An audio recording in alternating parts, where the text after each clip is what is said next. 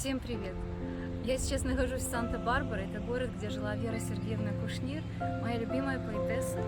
И я хотела бы сейчас поделиться одним из ее стихотворений из сборника «Погасшая свеча». Этот сборник уже был выпущен, когда Вера Сергеевна ушла к нашему Господу.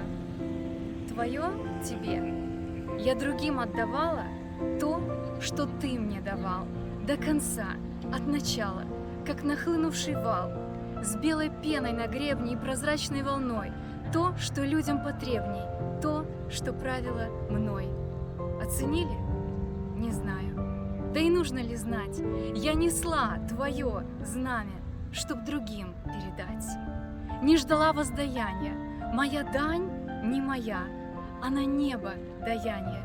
Это ты, а не я. Благодарность не людям, благодарность тебе. Люди любят, не любят. Ты же опора в борьбе.